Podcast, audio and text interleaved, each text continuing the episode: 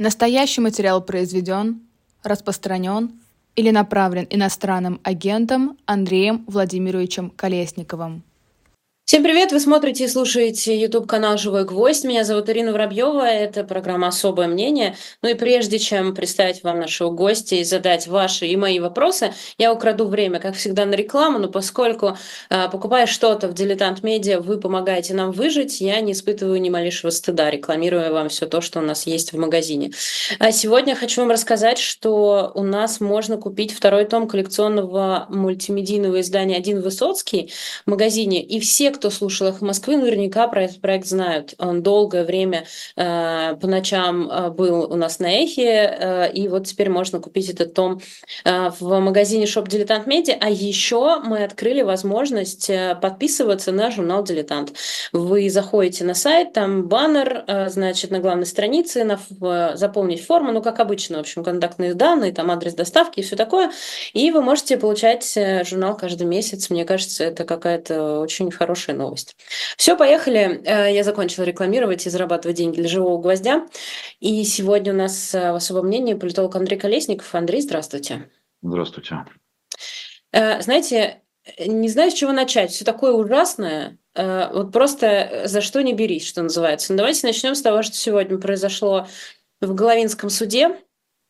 Судья Астахова там приговорила к двум с половиной годам общего, колонии общего режима Олега Орлова. И вот что я хочу вас спросить. Как вам кажется, что это за упражнение челюстями такое? Сначала челюсть разжимается, и Олег Орлов и Борис Кагарлицкий выходят на свободу. А потом челюсть захлопывается, и они оба в тюрьме. Как, как это работает? Зачем? Система совершила ошибки, система поправила ошибки свои. Э, она не может выглядеть милосердной, она не может выглядеть э, нормативной, то есть, э, собственно, следующей даже собственным репрессивным законом. Логически рассуждая, состава преступления ни, ни, в том, ни в другом деле нет, и аргументы как бы стороны защиты вполне убедительны. Но не в этом же дело. Мы понимаем, что это политический приговор, что это дела политического звучания. Это в том числе месседж а, всем проживающим здесь, в Российской Федерации, что а, милосердия не будет, жалости никому не будет. Э, будем сажать э, всерьез на разные сроки. А, кого не очень понятно, потому что система работает хаотически э, достаточно, но все-таки Кагарлицкий и Орлов кое-что из себя, мягко говоря, представляют, поэтому особенно, безусловно, Олег Орлов как человек из мемориала, и поэтому, конечно, нельзя было оставить безнаказанным а, его деятельность. И судам это тоже месседж. Дорогие суды, дальше вот такого не допускайте. Вот э, приговор должен быть не просто обвинительным, он должен содержать в себе такую санкцию, как лишение свободы. Вот, собственно, что произошло, и мы двигаемся дальше по этой спирали государственного а... насилия. А вот мне показалось, э, что и в том, и в другом случае, наоборот, не хотели сажать ни того, ни другого и дали возможность уехать. Но они не уехали. Ну, может быть и так. А может быть, мы здесь все усложняем. Может быть, э, такой вот доброты не было проявлено к ним. А, возможно, они какие-то с точки зрения там, одного фрагмента власти вошедшего в противоречие с другим фрагментом власти. Вот нам, их надо, пусть уедут, а другие говорят, да нет, пусть не уедут, а вот они не уехали, а вот они что-то там согласовали. Мы же не знаем, где, собственно, принималось решение. А вдруг это решение принималось судьей вообще, так сказать, которая все поняла. Вы такое допускаете? Практически шучу. А, вот. Но не шучу в том смысле, что эта система построена о множестве маленьких Путиных, которые представляют себе как бы Путина в их, как бы, так сказать, как говорят э, англосаксы, в их ботинках как бы повел себя Путин. Ну, бы повел себя, наверное, достаточно жестко. А, и они стараются соответствовать моменту, соответствовать атмосфере в стране, соответствовать тем задачам, которые перед ними, перед всеми поставлены, перед следствием, прокуратурой, стороной обвинения и, а, и судом. И все соответствуют, и все все понимают, и с этим пониманием действуют.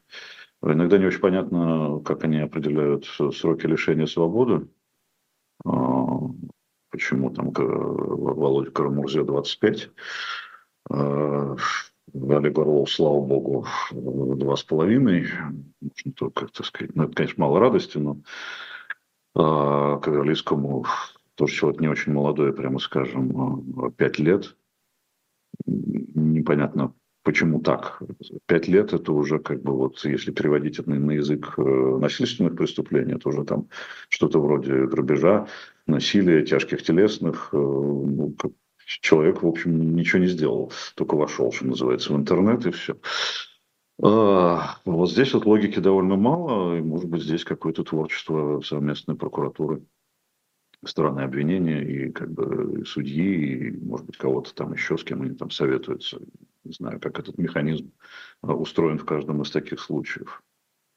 Тут сразу хочется спросить, честно говоря, про профессию политолога в 2024 году. Если невозможно э, анализировать хаотичность принятия решения, и, э, ну, то есть ты вообще не знаешь, чего ожидать в следующий момент, как вы вообще работаете и как вы вообще анализируете происходящее?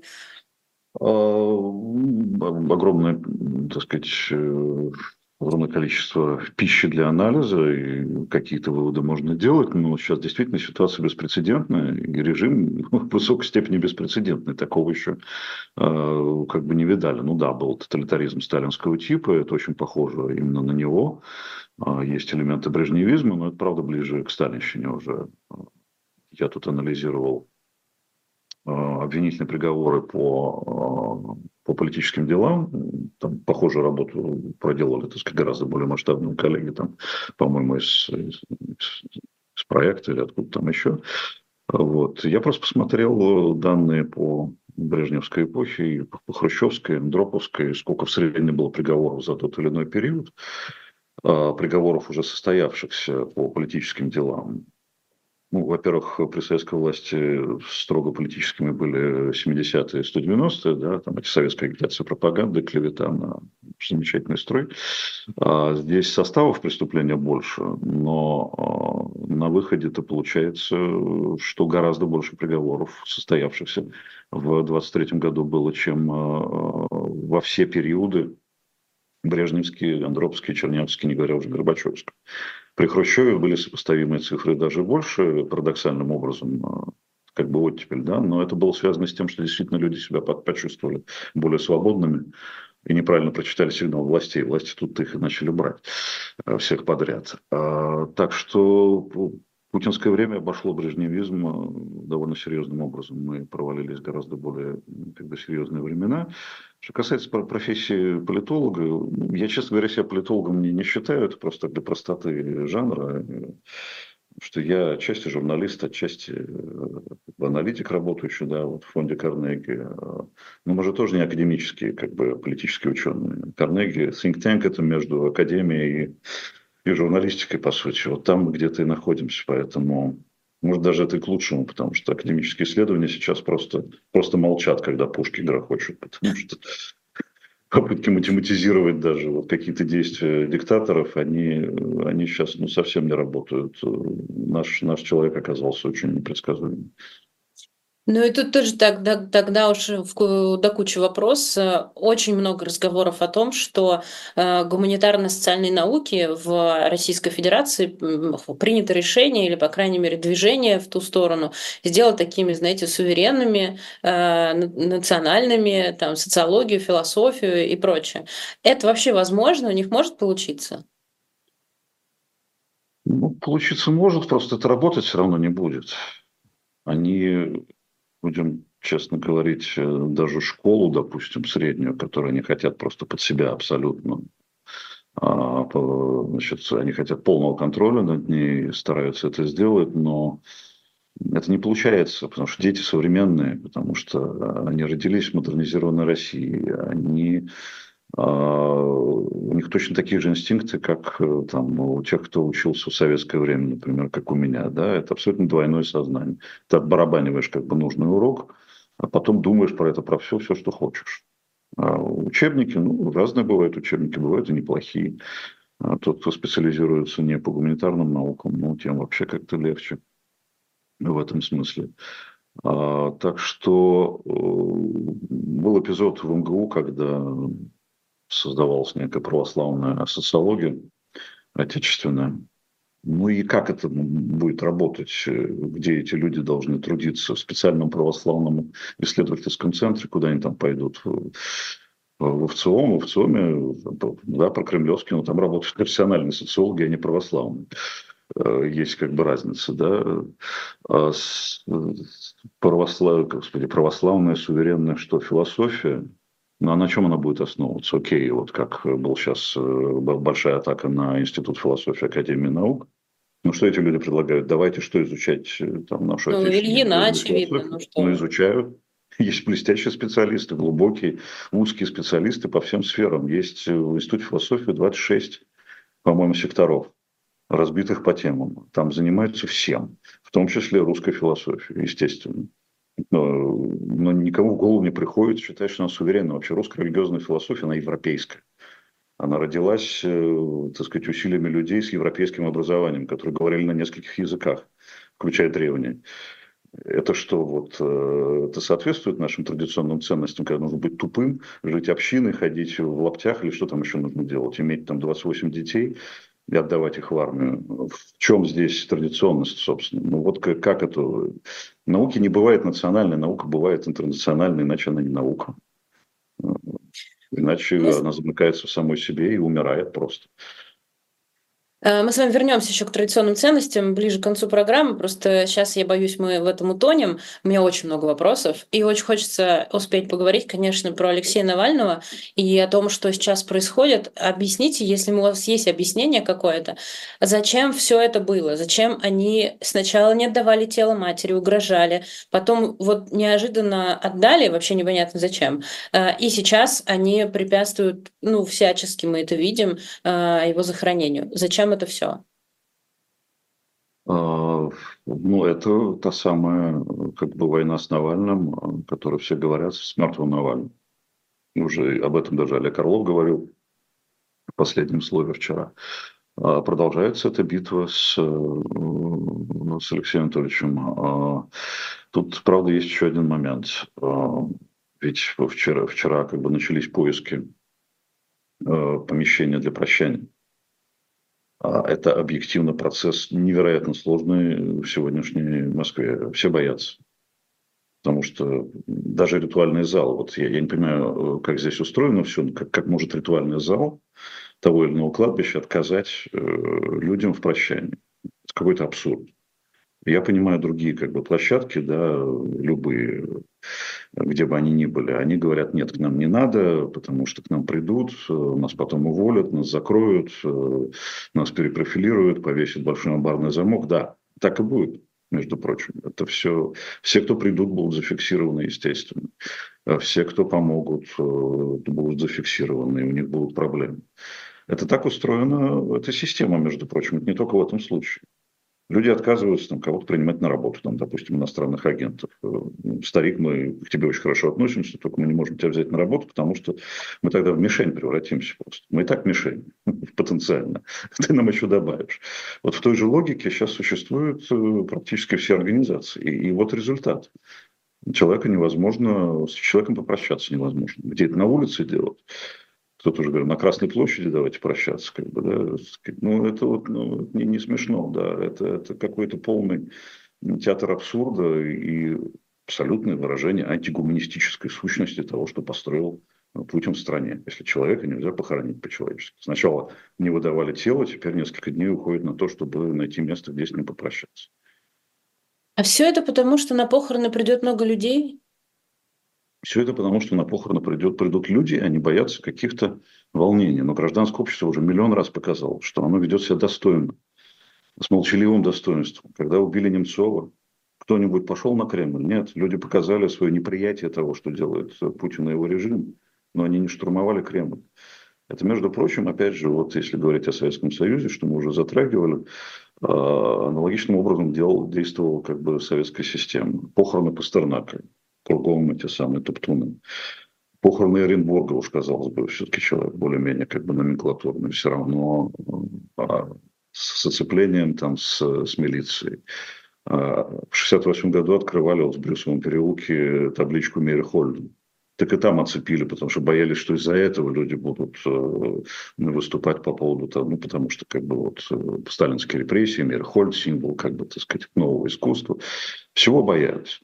И труп, между прочим, тоже э, арестовывали. Была история с, когда умерла Надежда Мандельштам под новый 81 год, забрали из квартиры КГБшники ее тело, Продержали день, правда, потом вернули. Но это был арест. Они тоже чего-то боялись. Ну, потом ее как-то, как бы, так сказать, спокойно похоронили со свечами э, на морозе. Вот. Э, зря они боятся. Мы все тут вполне приличные люди. Хорошо себя ведем. Не размахиваем руками. Ну, кстати, вот про людей. Э, мы сейчас с вами до эфира это чуть-чуть обсудили. Но я правда, ну я же хожу, вот снимаю все это э, для новой газеты. И 16 числа, 18 числа около стены скорби мы э, были. И сегодня в суде около у Олега Орлова. И люди продолжают идти. Меня это, честно говоря, каждый раз поражает. Их много. И они приходят, и они понимают, что их будут снимать, что их будут, будут идентифицировать, что у них могут быть проблемы. И они все равно приходят. Вас не удивляет это? Э, честно говоря, нет, потому что это, опять же, исторически, это повторение того, что было там, в 60-е годы, когда общество открыто стало заявлять о своем несогласии о своем, своем требовании, чтобы власть соблюдала э, приличие, соблюдала свою конституцию, соблюдала свои законы, но, но и приличие тоже. А, никто ничего э, не скрывал. Где учится, где работает, э, адреса и так далее. То же самое сейчас. Это называется гражданское общество. Оно тогда возникло, его немножко подзадавили к 70-м годам, но оно все равно существовало. И оно сейчас есть. Когда на Западе спрашивают, почему российский народ не восстает. Где эти все люди, которые не любят этот самый режим? Да вот они. Да их видно.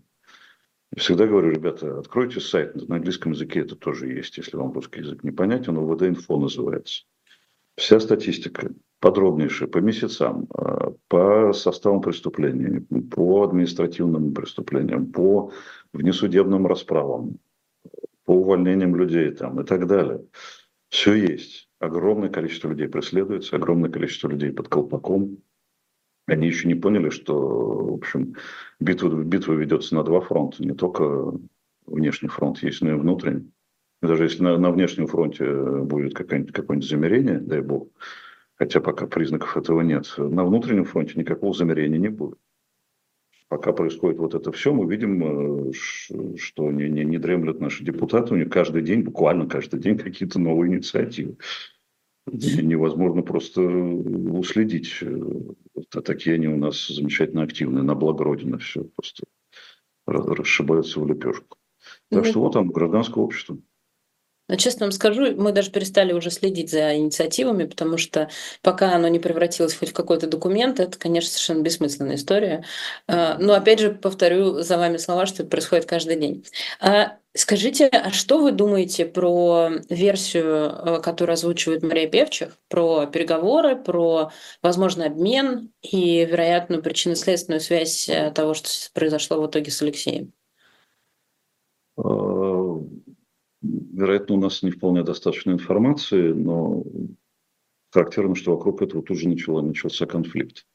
Кто, кто прав, кто не прав, кто говорит правду, кто говорит неправду. А, но действительно, те публикации, которые есть в Нью-Йорк Таймс, Financial Times и журналисты BBC, по-моему, этим тоже занимались, русской, русской службой, а, что да, переговоры велись, э, да, они могли войти в финализированную некую стадию, вот было ли назначено на конкретно на этот день вот этот обмен, где, как, э, ну, это, возможно, там, коллег Навального есть больше информации. Просто мы уже не очень понимаем, кому здесь верить, потому что переговоры были, и, очевидно, Навальный был внутри этой как бы схемы, внутри этого обмена, наверное, об этом говорят все. Значит, такое было. И это, естественно, вызывает новые подозрения по поводу того, почему, собственно, у него оторвался тромб или, или что-нибудь еще с ним случилось. Сегодня 27 февраля, э, и именно сегодня, 9 лет назад, э, в центре Москвы был убит Борис Немцов. И это я вот только сейчас поняла сегодня, что это произошло всего лишь 9 лет назад. А впечатление, будто за эти 9 лет страна э, скачками превратилась в какую-то другую страну. А вы помните страну Бориса Немцова? 2015 год, все те тренды, которые сейчас, скажем так, вошли в свою зрелость, они уже тогда присутствовали. Весь этот национал-империализм, вся эта идеология, а все эти преследования не, не в тех как бы, совсем уж жестких формах, как сейчас, но они уже присутствовали. А, тот же самый Путин, а, тот же самый, э, тот же самый истеблишмент, те же люди абсолютно. Та же генерация э, угрозы всему миру со стороны как бы российской военной машины та же враждебность российского внешнеполитического как бы, ведомства.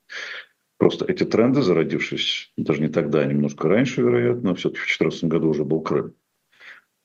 Это, это та же самая система, просто проделавшая э, некую эволюцию за это время. Ну, даже если просто брать... Э, я бы взял 2012 год, на самом деле, и на, начал бы отсчет э, вот, созревания собственно, до того, где мы сейчас оказались, э, скорее с 2012 года. И то это финальная стадия, потому что...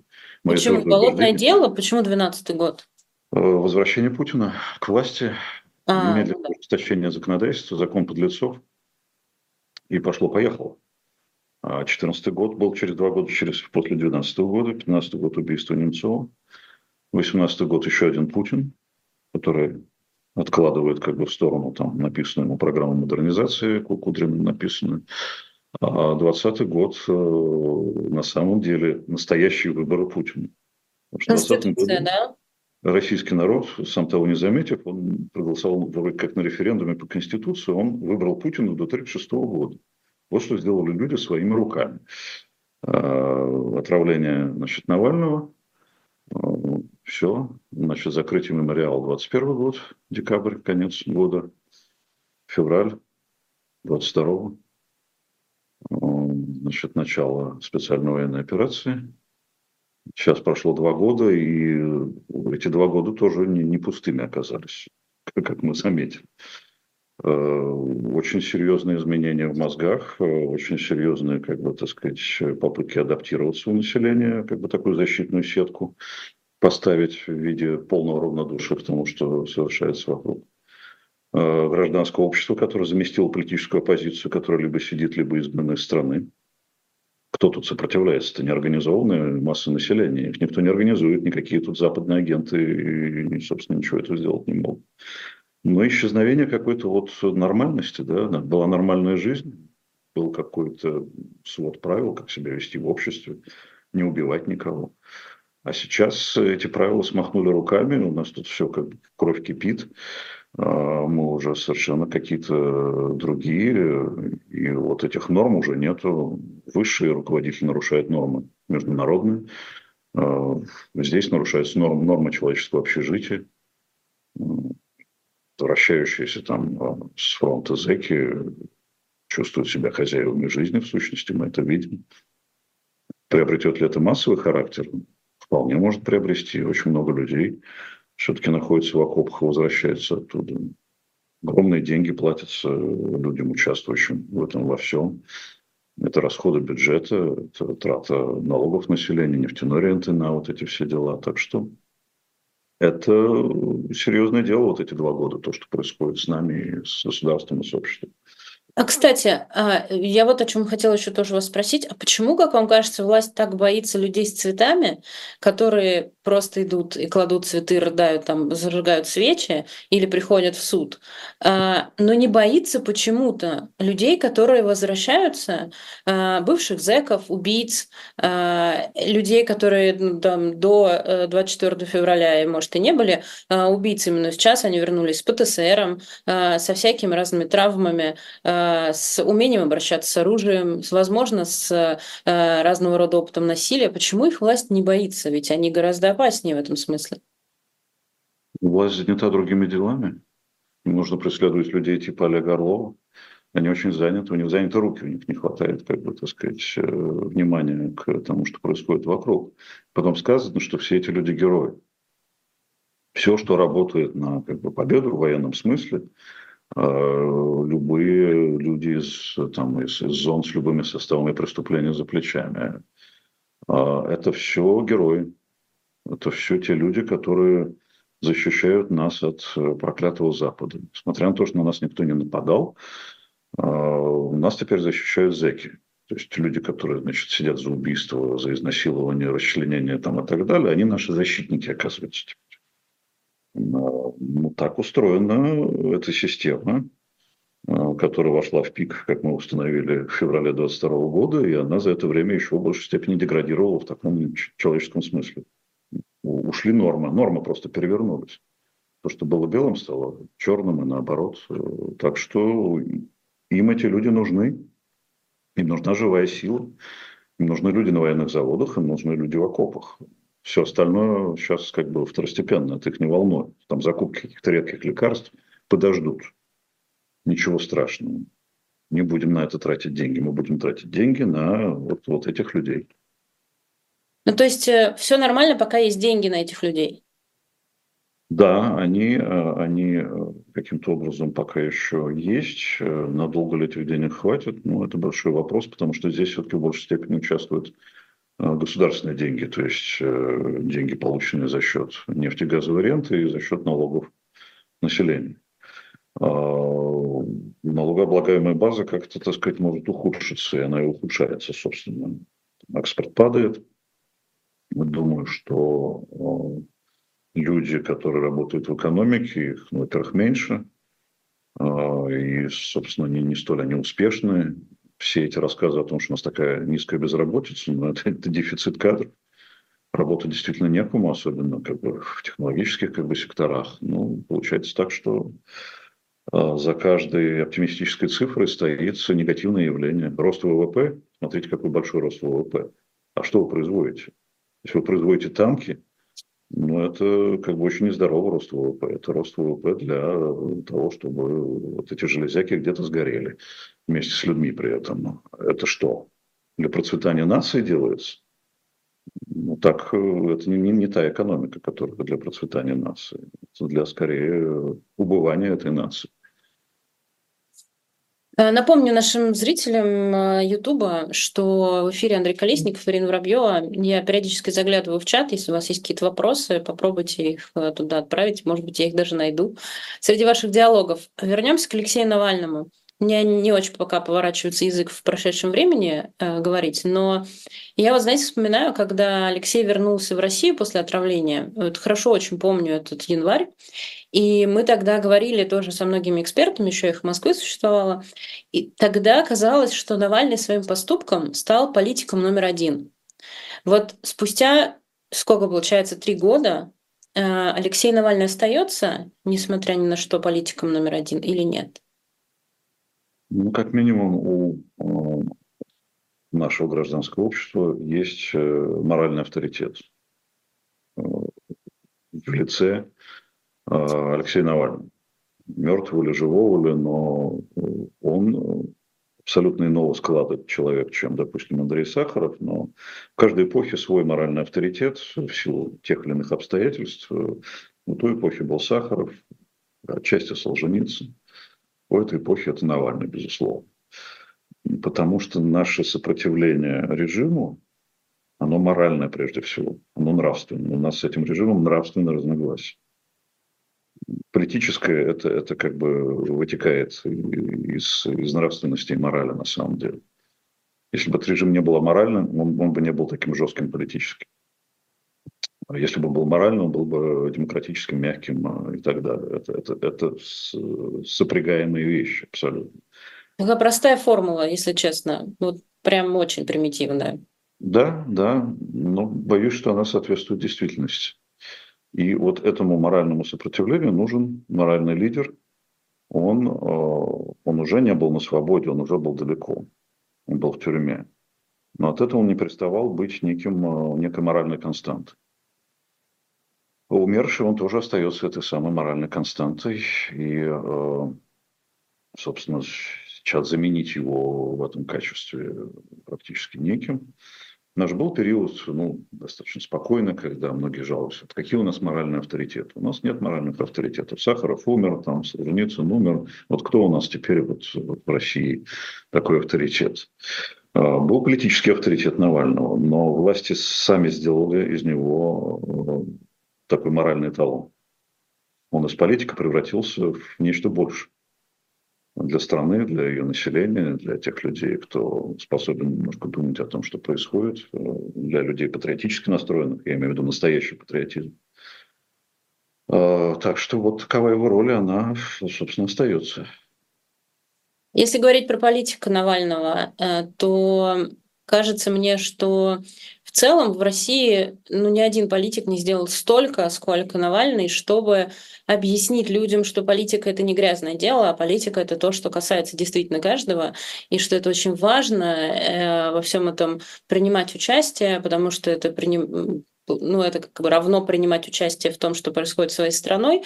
Э, и мне кажется, у него много получилось. Вот за эти годы, пока он был на свободе и пока его не отравили, у него, правда, много получилось, много людей как-то поверили в это.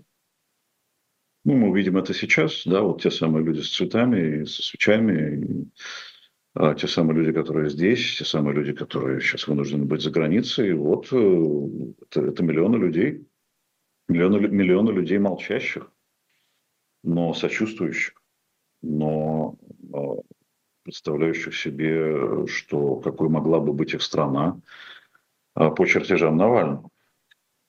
Хорошо они к нему относились, не, плохо ли, но он представлял альтернативу, реальную вполне. А, и, кстати говоря, вот этот вот моральный аспект, он же делал это через борьбу с коррупцией. Пусть для большинства населения это некая абстракция, потому что среднему россиянину, вот этому из равнодушной массы, его тезис такой, что все воруют, подумаешь, ну, дворец Путина, ну и что? Ну, каждый на его месте вел бы себя точно так же, а может, еще и похуже. Но он-то пытался как бы вести разговор с нацией с точки зрения вот, человеческой, человеческой морали и, и в этом смысле приключал людей на политику как инструмент возвращения к нормальной морали. Но и, может быть, и приключил бы, потому что мы видели, как он был успешен электорально в 2013 году в Москве, когда баллотировался в мэра. Это был тот опыт, в который Кремль не верил. Они тогда действительно думали, что он наберет очень маленький процент. Но после этого они к нему стали относиться серьезно. А как он работал с регионами? Это тоже было вот эти вот турне по регионам России. Он э, постепенно мог бы обратить э, нацию в свою веру, если бы им дали такую возможность. Но власти такой возможности ему не дали, заподозрив в нем действительно огромную для себя опасность. Вот результат. Ну и тут сразу возникает вопрос про Юлю Навальную, которая сказала, что будет продолжать дело мужа. А, ну и раньше ведь Юлия Навальная рассматривалась как политическая фигура. Она, э, безусловно, сейчас, тем более на эмоциональном подъеме, она в каком-то смысле может заместить мужа, потому что гражданскому обществу или там политической оппозиции или тому и другому нужен некий объединительный символ. И она может выполнять эту роль. Но здесь есть проблема. Она не может быть в России. Она не может заниматься легальной политической деятельностью, как Тихановская. И э, эта роль может оказаться не в некотором смысле спящей. Да? Она может пробудиться в какой-то момент, когда это будет надо, и она может стать символом как бы, сопротивления уже, когда это сопротивление может быть успешным политически, да? там, с борьбой за власть легальной или там, э, выборами честными, э, после того, как закончится это все. Э, но до этого надо, во-первых, дожить. И сейчас таких реальных политических инструментов, с помощью которых она могла бы как бы бороться впрямую с Путиным, э, их в сущности нет. Она показала себя как вот, э, да, тоже вот еще один моральный талон, который естественным образом производный от самого Навального. Но боюсь, что этого недостаточно для того, чтобы поддерживать все время вот такой вот градус политического противостояния с Путиным, морального противостояния, наверное, да. Политического я в этом ну, не очень уверен. Ну и, как мы знаем, с объединением нашей оппозиции тоже есть определенные проблемы. Как вы мягко, Андрей. И, соответственно, не будет ли она представлять в этом смысле интересы только какой-то одной группы э, оппозиции, а не всех. Хорошо бы всех, да, хорошо бы делиться ее харизмой, так сказать, нарождающейся, появившейся с, со всеми остальными. Хорошо бы как бы находить какой-то консенсус. Консенсус же находит в критических каких-то вот или уникальных ситуациях, как был с Надеждой. Надежды для нашей оппозиции вообще никто и звать никак. Но он, он, он был форточкой, он был окном возможностей, он был просто инструментом. Он приоткрыл дверь. И все сказали, да, это то, что надо, пусть это будет как бы временно, оно и было временно. Но мы все увидели, что в эту форточку, к этому свету ринулось огромное количество людей. И появилась какая-то надежда. Ну, э, конечно, очень хотелось бы, чтобы Юлия Навальная объединила оппозицию, точнее, чтобы все эти люди объединились вокруг нее, потому что это выглядит как э, самый логичный вариант сейчас. Не могу сказать, что самый лучший, не знаю, но логичный точно. А еще э, вот что я хотела про Алексея Навального спросить. Много говорим и говорили про элиты в России. Ну, слово такое не очень, может быть, корректное, но все зато понимают, о чем идет речь. И я э, не понимаю, почему элиты э, так сильно не любили Навального, и вот сейчас там какие-то вот слова даже говорят неприятные в его адрес. Хотя, ну, казалось бы, Навальный же делал все, чтобы у них жизнь стала лучше, прозрачней, э, понятней, чтобы правила игры появились какие-то, чтобы люди не тряслись э, от того, что у них завтра могут все забрать или их посадить. Почему элиты так не любили Навального? Ну, может быть, там были такие как бы тайные любители его. Не помню, какой это был год, но э, были какие-то подземные течения, которые показывали, что некоторая часть элит, в том числе олигархической элиты, вдруг решили ставить на Навального, даже буквально вот так вот. Их, правда, одернули серьезным образом, объяснили, что так делать не надо, и все успокоились. Ну, как бы порядок есть порядок. Он, э, безусловно, в тот момент, когда он не стал как бы кандидатом элит, он стал автоматически их врагом. Потому что у элит есть, может быть, только один начальник, и мы все его знаем. А, и, соответственно, Навальный тоже как-то, наверное, видел в них отнюдь уже не партнер. Уже не забудем, не простим, уже, уже они соучастники его основного врага. И, безусловно, приди он к власти, допустим, а, там, не знаю, выборным путем каким-то еще, э, он бы перетряхнул эти элиты довольно серьезным образом, и вплоть, возможно, вплоть до иллюстрации. Это не, не, не самый как бы, такой важный вопрос, который обсуждался, но иногда он обсуждается. Иногда начинаются разговоры, ну вот уж, уж когда вот это все закончится, вот мы тогда вот всех отлюстрируем так, что, что мало не покажется. Вот, э, вероятно, поэтому они предпочитают статус-кво. Ну и потом все-таки вот эти 20, почти четверть века формирования и как бы склеивания этой элиты привели к тому, что она действительно не собирается делать шаг влево, шаг вправо. Она считает, что все это надолго, что Путину хватит ресурсов до их пенсии. И все будет нормально. Это мы говорим о высшем слое, слой там пониже, ну, просто служит. Все пережили шок, куда-то дернулись, дернуться некуда, все на одной подводной лодке. Открываешь дверь, а там океан. А, тогда лучше дверь захлопнуть, ну, мы как-нибудь тут пересидим, переждем. Многие пережидают просто. Те самые ждуны, про которых с такой, с такой неприязнью говорил Медведев, имея в виду там э, украинское население, а, вот их же много здесь. Половина населения пережидает, естественно говорят, что мы за, да, ну, естественно, как бы, да, скорее за. А, вот, потому что 75% поддержки вот этого всего, там 30-31% это скорее за. Это вот ждуны. Они вот ждут, когда все вот это или обвалится, или, или закончится, и можно будет вздохнуть спокойно. Так что не надо иллюзий. И в элите тоже такие есть. Но вот эти 25 лет почти уже сформировали невероятно продажную, невероятно трусливую элиту и удивительно импотентны. А, в политическом смысле, естественно. Просто подстроившись им... под Путина. Им даже нечего продать Западу, ну, в смысле себя. Теперь уже все. Теперь уже они могут быть только с ним. Их никто всерьез... Хотя и с кого-то тут снимали санкции удивительным образом. Ну, иногда а, западные деятели тоже признают некие свои какие-то ошибки персональные, но я думаю, что большинство из них оценивается сейчас как соучастники режима. Хотя, опять же, есть опыт, э, опыт советский, сталинский, когда, даже, почему здесь сталинский, даже просто советский опыт, когда некоторые аппаратчики, собственно, аппарат остался тем тот же самый, в большинстве своем люди остались на своих местах, весь военно-политический блок в правительстве Гайдара, это не было правительство Гайдара. У Гайдара были только экономические ведомства. Все остальное держали силовики. И это, ну, хорошо еще Козырев был, да, еще внешняя политика была такая прогрессивная. А так-то, в общем, все более-менее держали за прежние рычаги, за прежние места. А, так что они будут служить. А если мы просмотрим, ну так, э, на историческую, так сказать, э, назад, но ведь когда э, диктатура падает из-за того, что исчезает ее главный диктатор, ну, по биологическим причинам, например, там же действительно остаются во многом те же самые люди, те же парламенты, которые были при нем избраны. Но все то же самое, только почему-то они начинают принимать законы совершенно по-другому и работать как-то по-другому. Это так работает или так работает не всегда?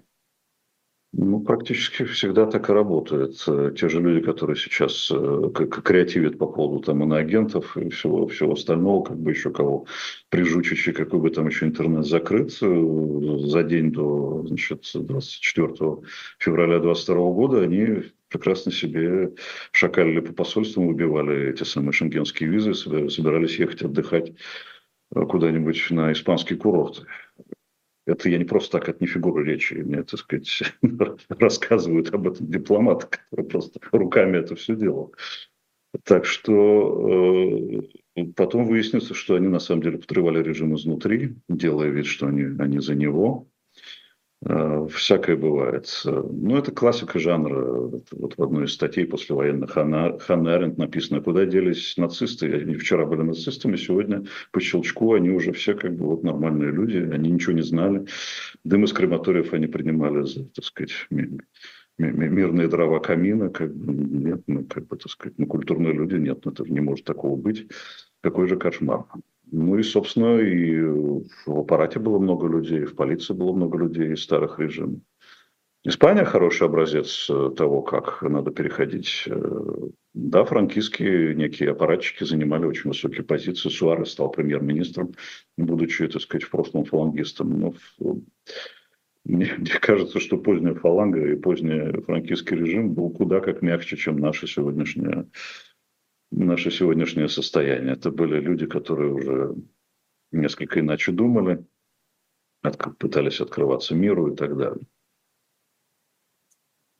Да, я, честно говоря, думала, вы сейчас скажете наоборот, что было жестче, и все равно, когда Франко не стала парламентом раз и начал нормально работать, ну ладно, хорошо. Э, это, знаете, такое э, начало разговора про будущее. Э, вот имеет ли сейчас смысл говорить подробно о том, какое будущее ну, не то чтобы нас ждет, потому что мы же не гадалки, а скорее, какое будущее мы бы хотели, чтобы было у нашей страны. Имеет ли смысл эти разговоры, имеет ли смысл вот все эти э, попытки представить себе образы будущего, потому что они у нас у всех очень разные? Конечно, не имеет смысла, потому что человеку свойственно желать лучшего. И в человеческой природе, в аналитической природе, какие-то сценарии рассматривать, в том числе оптимистические сценарии всегда есть некие, не, не, в неком пучке сценариев. А, и, безусловно, есть исторический опыт, который показывает, что, как правило, конечно, такого рода а, персоналистские диктатуры, они заканчиваются, когда диктатор уходит. Сталин, Франко, ну и так далее. Ну, разные, конечно, бывают исторические примеры, не будем сравнивать, зачем нам это нужно сейчас. А, но важно, что Действительно, это персоналистский режим. Действительно очень важно, чтобы первое лицо сменилось.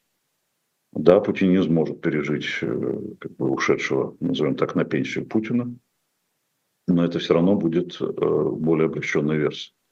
Это все равно будет тот режим, который очень будет э, опустошен с точки зрения как бы, исчерпания ресурсов, психологических ресурсов, усталости нации, финансовых ресурсов военных, каких угодно, политических, будет эта усталость накапливаться, никуда не денется она.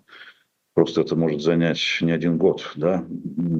И, соответственно, страна должна начать меняться в сторону нормальности. Я даже сейчас не говорю о демократизации, либерализации, но вот движение к какой-то вот нормальности. Мне кажется, национальная идея, на самом деле, у ждунов индифферентных, она вот вернуться в 23 февраля 22 года. Пусть там эти самые пилят деньги, так сказать, пусть будет вот эти все как бы там э, олигархи, Путин и так далее. Только дайте жить с иностранными товарами, с, с относительно свободной как бы, средой, со свобод... без этих самых, без, без полицейского контроля бесконечно. Свободно пересекать границу без страха за что-то там. Вот э, это простая национальная мечта. Пока Кремль этого не уловил, по-моему. А зря. Но это все равно у людей просто мечта, и потом она направлена в прошлое. Обратите внимание, что часть Абсолютно. у нас часть нацелена на то, чтобы вернуться в 23 февраля 2022 года, ну или может даже до ковидную эпоху. А, значит, часть власти тащит нас куда-то в пещерный век, в архаику со всеми этими, этими традиционными ценностями. Ни один из них не смотрит вперед, все куда-то в прошлое почему-то. Вот э, один из основных кризисов этого режима – это кризис целеполагания. А, не очень поняли все-таки, зачем все это было. Плохо объяснили, непонятно. Ну, кто хочет принять это на веру, тот принимает, потому что другого выхода как бы нет, других объяснений э, не последовало. Мы сначала у нас была цель коммунизм. Была цель капитализма и возвращения как бы, в концерт цивилизованных наций. Вернулись. Этого оказалось мало. Пошли куда-то, значит, э, э, наше светлое будущее – это наше темное прошлое. Ну, это так себе цель. Она, она как-то присутствует. А потом сформулировали все-таки вот на втором году кошмара, значит, сформулировали, что оказывается у нас цель победить Запад. Он на нас напал, всегда нападал. И к этой цели мы будем идти очень долго. Мы должны быть консолидированы, мобилизованы, мы должны быть патриотичны и технологически суверенны, потому что это займет время. Как коммунизм. Коммунизм, то, правда, у коммунизма была дата, а здесь даты нету. А, вот мы к этой цели будем идти, она будет уходить за горизонт годами, но мы будем знать, что мы должны что, быть правителями мира, что, в том смысле, что мир должен принять наши правила, потому что они лучше, потому что мы другие, у нас традиционные ценности. Я русский всему миру на зло. Этот мир, которому на зло, он должен принять мои правила. А, да, вот это, вот эта цель плохо. Плохо сформулировано, не вдохновляет, некрасиво, слишком много жертв. Жертвы можно нести какое-то время, да, долго их нести как-то вот тяжеловато. Сравниваем с Великой Отечественной войной, хорошо. Она длилась неполные 4 года. У нас уже пол Отечественной войны прошло. Просвета нет. Мы будем еще дольше, не считая вот этих 8 лет, про которые они все время твердят. На самом деле это уже получается не два года, а значит 10 э, лет. 10, да. И вот э, куда мы идем-то без руля, без ветрил? В какой-то момент все-таки могут возникнуть вопросы, зачем это и куда это. Слушайте, а вот получается, что если они сформулировали для себя такую цель и ее э, всячески рассказывают, то это вот поэтому все приходят силовики сейчас на вечеринки, э, на частные вполне себе вечеринки, и говорят, что веселиться не надо. Нехорошо это веселиться, когда вот у нас такое. Это вот, это вот оттуда растет? Конечно, конечно, да. У нас тут э, мы совершаем героические подвиги. Не, не обязательно всем идти в окоп, но нужно как бы быть вот таким вот цвета хаки. А, и в такой вот военизированной, даже если на тебе гражданская одежда, ты где-то внутренне должен быть, так сказать, с военной выправкой. И уж точно не голым, не, не расслабленным, не, не вот таким, как вот эти нехорошие люди, которые позволяют себе развлекаться. А на что они рассчитывали в этом смысле? Я имею в виду власти, если они столько лет говорили, что политика это фу, а, не надо, не занимайтесь политикой, делайте, что хотите в своей частной жизни, только не выходите на площадь. А вот сейчас им понадобилось вдруг, чтобы люди стали вдруг мобилизованными такими политически. Где они нашли, попытаются найти этот ресурс, если они людей так часто приучали к обратному? В человеческой природе. На вас напали, вы должны защищаться. Плакаты же вот разные висят, да. Видел я плакат, где какой-то там военный держит ребенка. может, даже белорусский плакат. В общем, сейчас уже не поймешь, где русский, где белорусский. Видел ли это живьем или это видел в интернете. Они защищают детей все время. Вот бедные дети, они, их нужно все время защищать. Все время мужчина в военной форме их защищает.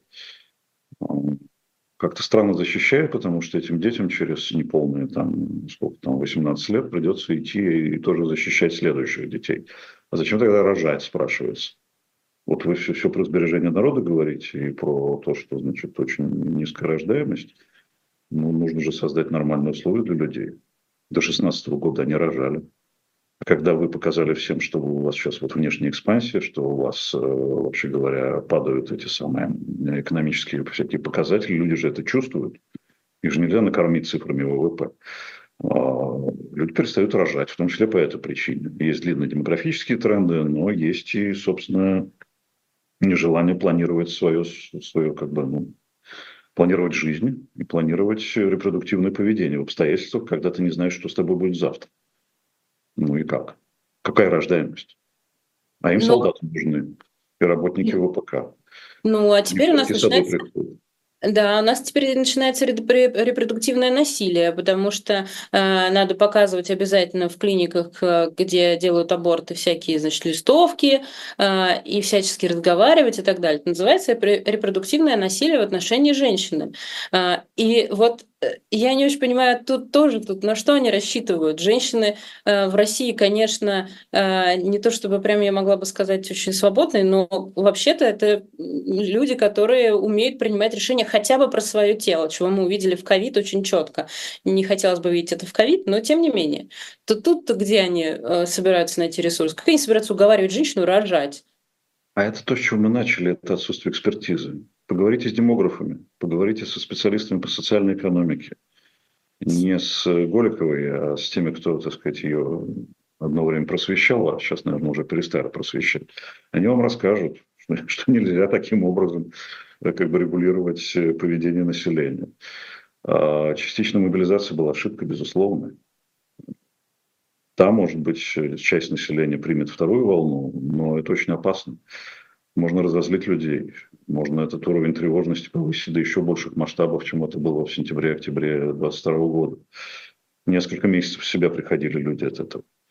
А тут еще жены мобилизованных, сами мобилизованные, которые вообще составляют, судя по всему, какую-то отдельную касту внутри военнослужащих, потому что они претерпели некую несправедливость, в отличие от некоторых зэков, да, хотя бы. Да, которых уже отпустили там, да. Так что э, они все время все делают против э, человеческой природы, но и против как бы, науки, да. И совершают ошибки. Э, это сыграет, если не завтра, то послезавтра, большой очень минус для развития страны. Она уже сейчас не развивается, превращается в большой военный завод. А, у нас буквально пару минут, и я бы хотела про хорошее спросить. Я тут э, смотрела какое-то выступление Алексея Навального, честно говоря, не знаю, в каком году это было, на сцене он был, и он последовательно говорил людям, которые туда пришли, там много народу было, э, это уличное какое-то выступление было, что э, вот это все сказки о том, что у нас какая-то особенная страна, поэтому мы все такие особенные, в плохом смысле особенные, это все неправда, и на самом деле в России э, живут э, отличные люди, которые умеют принимать решения, и надо дать им только такую возможность. Вот в 2024 году вы в это можете поверить, вот в те слова Навального, о которых я сейчас сказала? Безусловно, если поменяется режим, люди очень быстро начнут приспосабливаться к новым обстоятельствам. Все говорят, вот почему выходило так много людей на площади в Горбачевское время, потому что Горбачев разрешил. Сверху разрешил выходить, ничего за это не будет, поэтому можно выйти. А сейчас нельзя выйти. Вот люди не выходят. Разрешат, будут выходить. Э, институты. Экономист бы сказал, институты, институты, институты. Почему наши люди успешны на Западе? Потому что они попадают в другую институциональную среду, где есть правила. Они делают бизнесы, они там живут себе, и все хорошо. А здесь институты не работают. У нас деинституционализация. А так человек-то он устроен одинаково приблизительно. Диктатуры были не только в наших широтах, но и в некоторых других. И Трампа выбирали тоже не, не в России. Боже, я даже, знаете, не стала вас про Трампа спрашивать, мы как-то в следующий раз с вами об этом поговорим, потому что уже и так много плохого. А, Тут, тут еще и там. Хорошо, спасибо большое, Андрей Колесников, Ирина Воробьева, «Живой гвоздь». Поддерживайте, пожалуйста, всех, кто еще остается здесь работать. Это важно и нам, и вам тоже.